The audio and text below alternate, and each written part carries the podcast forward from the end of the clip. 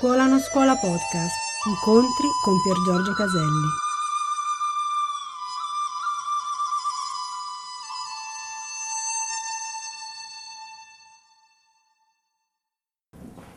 Oggi parleremo eh, della resa, dell'arrendersi. Ed è una cosa fondamentale capire che si può arrendere solo chi ha una volontà e non chi, ha, chi non ha una volontà. Prima però vorrei far notare questo fatto. Noi ci dividiamo, la società spesso ci divide, in deboli e in forti. Se voi andate in un ospedale e avete diciamo, una persona malata o voi stessi lo siete e siete davanti a una prova difficile della vita, troverete fondamentalmente due tipi di persone, quelle deboli, diciamo che crollano, e quelle forti che si fanno forza e che magari fanno forza anche agli altri. Queste sono fondamentalmente due tipi di persone che quasi sempre troviamo. Esiste un terzo tipo di persona che è colui, io uso la parola che piace a me, ma non nel senso in cui spesso la gente lo intende e non vuol dire volerle offendere. E questo terzo tipo di persona, veramente raro, è la persona di fede, che non è debole, non è forte, ma è arresa una forza infinitamente più grande della sua. Ok? Questa persona è diversa da una persona forte ed è diversa da una persona debole.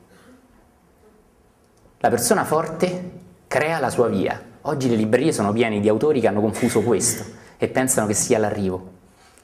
Io voglio, io posso. No? E tanti comunicatori, insegnanti di PNL fanno questo errore. Non sanno che quello che insegnano è una tappa da scuola elementare e che c'è poi tutto il resto pensano che l'arrivo sia essere forti, determinati, attirare la vita che si vuole attirare. La fase successiva è raccontata dal grande Gesù dicendo sia fatta la tua volontà, non la mia. Colui che entra in questo stato, anche in parte, con semplicità, anche iniziando dalle piccole cose, è colui che è più grande della propria debolezza e più grande della propria forza, ma non vorrà né sconfiggere la sua debolezza, come Dante con le sue paure, né osteggiare la sua forza perché non è la sua, né ostentare, scusate, la sua forza perché non è la sua. Questo terzo tipo di persona, guardate prima queste due, debolezza e fragilità. Tutti noi abbiamo di questi momenti nella vita, no? E vi invito a vederli. La sofferenza ci schiaccia, non ho volontà, non ho forza. Okay? l'immagine anche rende l'idea, questo si collegherà, oggi lo vedremo, al ruolo della vittima, no? lo toccheremo un po' con mano, vi inviterò a vedere un po' una parte di noi. No? Il successivo è la forza, vedete anche questo fisicamente, questo è uno strongman del 1900, ma affrontiamo la sofferenza con volontà e determinazione. Queste sono le persone che normalmente si illudono un pochino con amore di essere arrivati, ma prima o poi crollano perché è la loro forza e la nostra forza è limitata, è piccola per quanto vuoi essere forte, sarai sempre piccolino. No?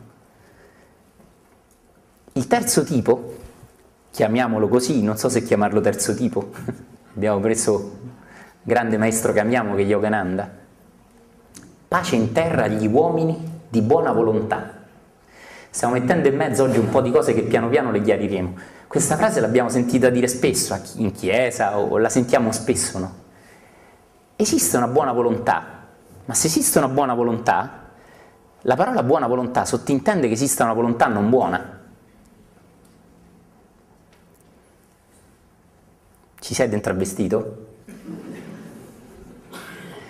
Se questi insegnamenti parlano di una buona volontà, vuol dire che esiste una volontà non buona e che quindi la volontà non è sempre buona, basta che ci sia. Perché? Qual è una buona volontà e qual è una cattiva volontà? A scuola non ci insegnano mai a pensare a queste cose, in chiesa per ora no, in futuro ci insegneranno a riflettere su queste cose. Spesso non mi rendo neanche conto che dietro a questa frase di Luca, che è una frase di Gesù, in realtà e che Luca riporta, sottintende che esista anche una volontà non buona. Allora la domanda che ci facciamo, che io pongo a te, ma in realtà io sto con un microfono in mano e la pongo a me, se io ho tanta volontà, non è il fatto che sia tanta sufficiente a renderla buona, potrebbe essere tanta volontà non buona. Secondo te, interiormente, non, risponde, non rispondere, no verbalizzando, qual è buona e quale non è buona. Ovviamente queste parole straordinarie di Gesù ci aiutano. Quella buona è quella che ti porta alla pace. Pace in terra agli uomini di buona volontà.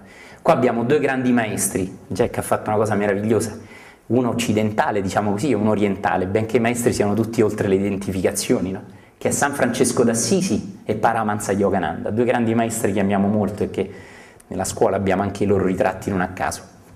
Tutti e due grandi maestri di una volontà superiore alla loro. Allora vorrei dare due spunti riguardo a questo. La cattiva volontà è quello che ti fa sempre più sentire che da solo gliela puoi fare. Cioè ti indurisce e ti fa illudere che tu sei veramente forte, che tutto il mondo è contro te, tutte le canzoncine dicono queste stupidaggini, ma tu ce la fai. Siamo soli e te e tutto il mondo fuori. Questa canzone rappresenta in qualche modo quella volontà che ti isola dal mondo. Ok? Questa volontà ti inserisce in una bolla che ti isola da una volontà superiore. In un certo senso più la sviluppi e più le pareti che ti isolano dall'esterno diventano spesse. Mi segui? La buona volontà è invece quella volontà che ti porta piano piano a saperti arrendere a una forza infinitamente più grande della tua. E quindi potremmo dire che la buona volontà è quella che applicandola tu personalmente, perché è la tua, ti porta a quella che non è più tua. E quindi, se puoi seguire, non riguarda né il forte né il debole. Il debole non ce l'ha, il forte ce l'ha, ma è la sua. Se tu stai seduto qui e dici che figo, questo non basta perché questo non ti aiuterà ad attingere una forza molto più grande della tua ed è questa l'idea. Potresti non essere capace, potrebbe non accaderti adesso, potrebbe accaderti tra molto tempo, anche oltre la tua morte fisica in questa vita, ma potrebbe innescarsi se comprendi certe cose. Un processo di arresa graduale, vero, profondo. Fondamentalmente, eh, tempo fa, una persona mi contattò, contattò uno di noi perché io non amo molto le mail, ho la fortuna che tanti dei nostri amici mi aiutano e le vediamo un po' per uno, no? E mi arrivò questo messaggio che questa persona disse, accidenti, sai, sei molto forte, voglio insegnarti a comunicare. E io dissi grazie, no, io n- non amo queste tecniche perché sento che tolgono spontaneità, no? E questo ha insistito un po', poi ha detto, dopo un mese mi chiama, vieni a fare un corso tu da noi. Ma che, che vuol dire questa cosa? Prima mi devi insegnare, io dico no, poi vengo a insegnare da te, ma com'è? Come funziona questo? Io so come funziona e ti vorrei aiutare a capire. Non faccio nomi né nomi di aziende grandi. I comunicatori ti insegnano ad avere una forza che è tua, non ti insegnano ad arrenderti, perché per arrenderti hai una grande paura. Invece i comunicatori ti insegnano che non devi aver paura, devi uccidere tre fiere, devi entrare sicuro, deciso davanti al pubblico, devi pensarli in mutande, sulla tazza del cesso, le sapete queste tecniche? Le chiamano pure tecniche di meditazione, io sapevo che la meditazione fosse un'altra cosa, ma magari mi sbaglio. Però è sempre la tua forza. In realtà noi stiamo parlando, per chi ha già superato un po' le scuole elementari, e non è detto che tutti capiscano, di una forza che non è la tua, o dell'uso della tua forza per aprirti a una forza che è oltre te.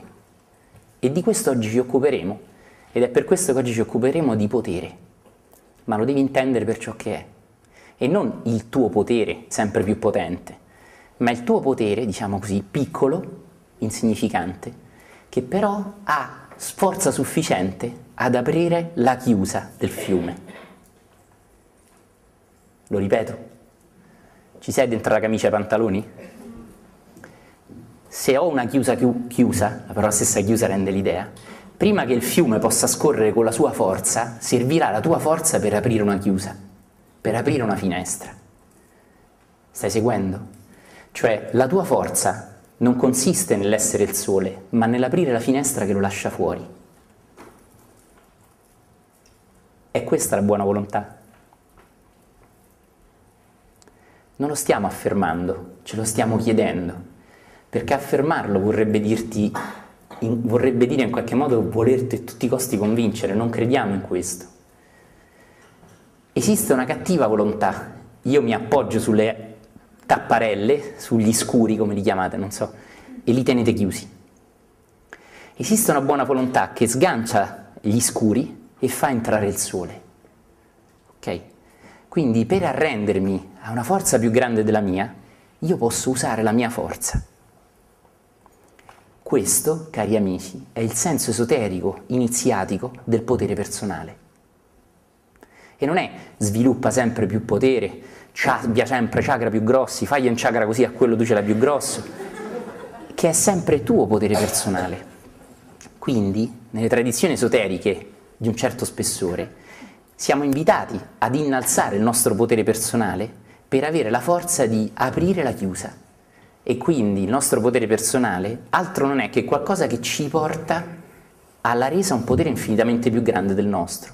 Ma per arrivare a quella resa occorre il tuo potere personale. Io sono felice se voi annuite e vedo che in tanti annuite, ma non basta. Quindi cercate di intuire e cercate di vedere, oggi vi aiuteremo umilmente, senza sentirci chissà cosa, a dare degli spunti sia per aprire la chiusa, sia per vedere dov'è la chiusa, perché io non posso aprire ciò che non so dov'è. Ci sei? Quindi noi non cadremo nel gioco di sviluppare il tuo potere personale. Noi invece ti inviteremo a usare il potere personale, la forza che già hai, per arrivare al punto in cui ti arrendi una forza più grande della tua. E secondo noi, rispettando l'opinione anche altrui diversa, questo è il senso della buona volontà. Usare la mia volontà per arrivare a un punto in cui mi arrendo a una volontà più grande la cattiva volontà è invece quella che mi illude che io sono sempre più forte e ce la posso sempre fare di più. Sono forte, ho le spalle grosse, ma sono solo. Ok? La fiducia in se stesso ha senso solo quando ti porta la fiducia a qualcosa di immensamente più grande di te. Se non ti porta, se dalla fiducia non arrivi alla fede, la fiducia diventa isolamento ti chiudi nella bolla del tuo ego, sempre più forte, sempre più infelice. Perché nessuno di noi nasce per essere solo.